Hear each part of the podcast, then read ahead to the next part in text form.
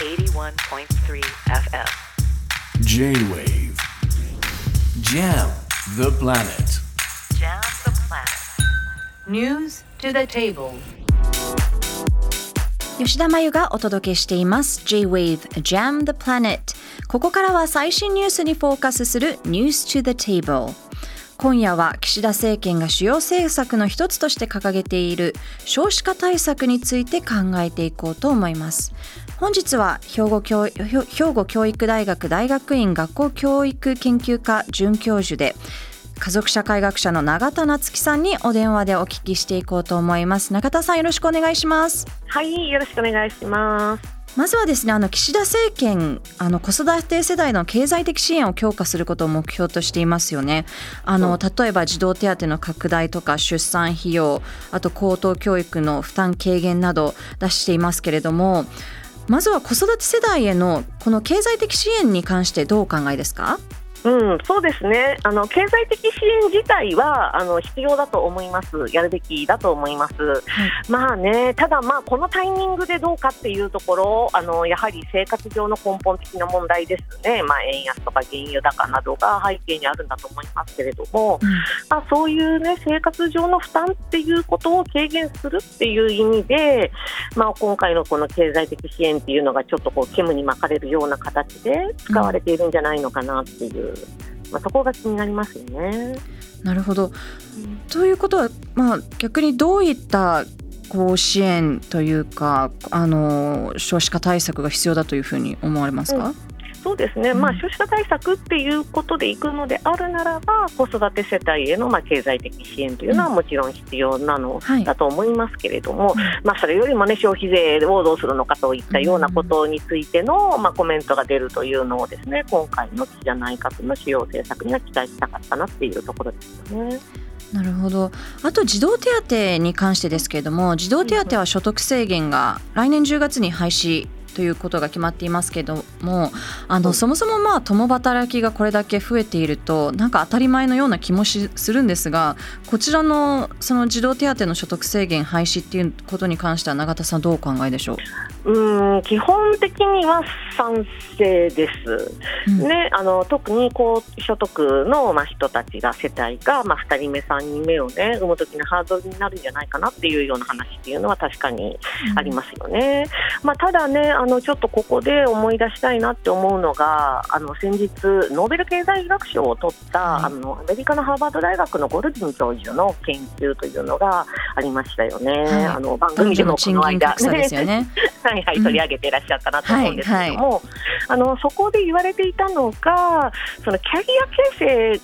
をやる上で、まあ、子供を持つっていうことが、まあ、ペナルティーになるっていう問題だったと思うんです。はいはい。はい、ということは、まあ、例えばですね、まあ、所得が高くて、えー、専門的な仕事についているであるだとか、うん、まあ、そういうような人たちが、まあ、これ男女どちらであってもいいんですけれども、まあ、子供を持って、まあ、そうすると子供を育てるために時間を使わざるを得ないような状態になってしまう、うん、でそれによって障害賃金が下がってしまうっていう現象がまあ指摘されているわけなんですよ。うんうん、とすると、この所得制限自体を撤廃するっていうことはあのもちろんウェルカムなのではありますが、はい、まあ、そうすることによってチャイルドペナルティというふうにゴルキンが言っている現象が、うん、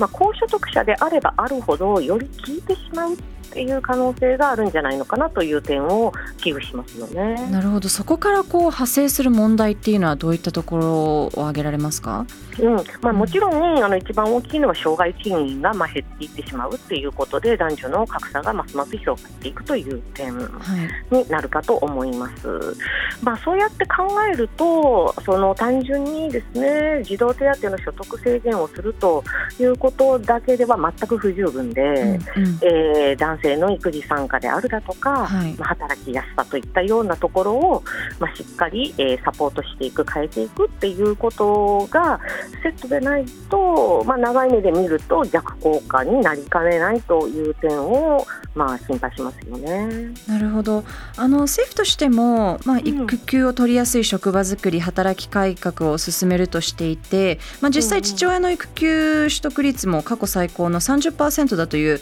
あのデータも出ているんですけれども、うん、まあどれくらい本気で政府が進めなきゃいけないのかそれその働きやすさ改革とかですね、うん、でまあ育休のメリット働きやすい職場づくりっていうのはもうなぜ社会に大切なのかっていうところ改めて教えてください。うん、それはまあもちろんあのいくつかございます、まず一つはですね先ほどのあのゴールディンがあの言っていた、えー、論点とも重なるんですけれども、えー、片方が子育てに専念をして片方が仕事に専念をするという形で、まあ、家族を回していくのが、まあ、現状残念ながら効率がいいということがあるんですけれども、はい、まあ、仕事に専念している側がですねあの子供や家族を大事にしたくないかというと決してそんなことはないはずなんですよ。ですので、はい、ですのでこういう、まあ、不均衡の状態というのが維持されるのはあのもちろん女性の就業の機会を奪うということだけではなく、うん、男性の側の家族への、まあ、コミットメントであるだとか参加っていう部分の機会を奪っててしまうっていう不平等を生んでいるという点、まあ、ここが何より大きな問題なのではないかと思います。なるほどまあ、これだけその家族の在り方っていうのもこう多様化してきていますけれども、まあ、日本ではまあ旧態依然とした家族の在り方のせいでまあ結婚したくない方名前を変えたくない方また LGBT など結婚が認められてない方もいますけれども今のその日本における家族の在り方の問題点っていうのはどういったところにあるあると思いますか？うん。まあ、たくさんありますけれども、はい、まず一つ、まあ、お伝えあの指摘しておきたいのが、まあ、我々家族社会学者が家族主義って言って、まあ、批判しているあの部分になります。はい、家族主義とは何でしょう、はいというのはどういうものかというと、うん、まあ、例えば子どもの養育であるだとか、まあ、コロナの,、ね、あの療養なんかも典型だったと思いますけれども、まあ、何か不測の事態があったときに、えー、政府や、まあ、あの自治体などではなくて、まあ、家族がサポートするっていうことを前提に置いてしまっているという状態です。はいはい、でこれは一見平等に見えるんですけれども、まあ、必ずしも家族を頼れない方というのは確実にいるっていうことを踏まえるとですね、えー、実はその福祉の機会を、まあ、平等に、えー、受けられるはずである福祉の機会というのが、まあ、不平等になってしまっているという点ここが大きな問題だということになりますよね。うん、でそうすると例えば LGBT の方々が同性婚が認められていないというような状況も、うん、家族がいれば受けられるはずだった福祉的なサポートというものが、えー、から退けられているっていう、まあ、不平等を生んでいるとそういう状況かなと思います。なるほど、うん、やっぱりこう少子化を考える上でここに改めてメスを入れる必要があるという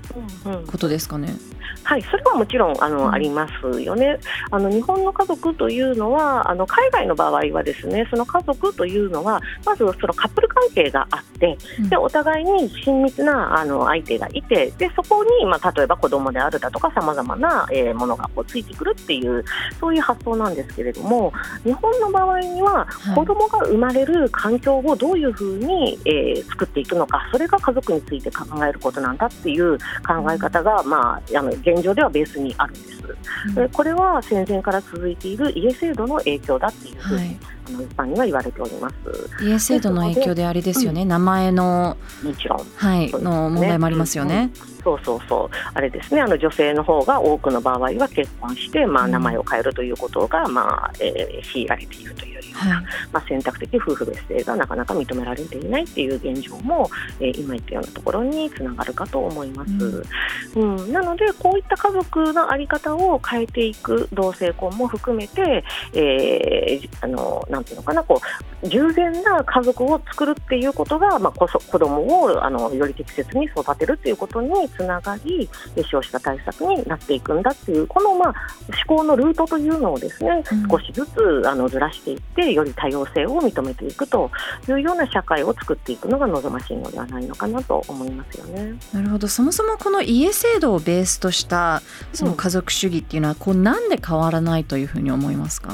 うんまあ私はやっぱりあの家制度ををベースにした家族主義がうまくいっていたのは高度経済成長期だったんだろうなと思うんですよね。であの頃はその経済も上向きでいたし、えーまあ、例えばオリンピックであるだとか万博もそうかもしれないのですが、まあ、日本がとてもこううまくいっていたっていう印象をリアルに持っている方がまださまざまなところで発言権を持っているんだと思います。うんなるほどここが変わっていかないとなかなか難しいのかなと思いますよね。あの最後にですね、まあ、少子化対策についてお伺いしたいんですけども、はい、もう少子化になるっていうことはもうずいぶんと前から分かっていたことだと思うんですけれども、まあ、それでも少子化がずっと止まっていない現状があってそもそも日本の少子化対策で一番間違っていることってなあの何だと思いますか？うん、前例主義だと思いますね。うん、前例主義。年齢主義。はい、前例ですね。前のパターンを踏襲しておけば、はい、まあうまくいくだろうっていう発想だと思います。うん、それが先ほど言ったような日本の場合だと高度経済成長期っていうことになるのかなと思いますよね。なるほど。ありがとうございました。はい。兵庫教育大学大学院学校教育研究科准教授で家族社会学者の永田夏樹さんにお電話でお聞きしました。ありがとうございました。J-WAVE. JAM the planet.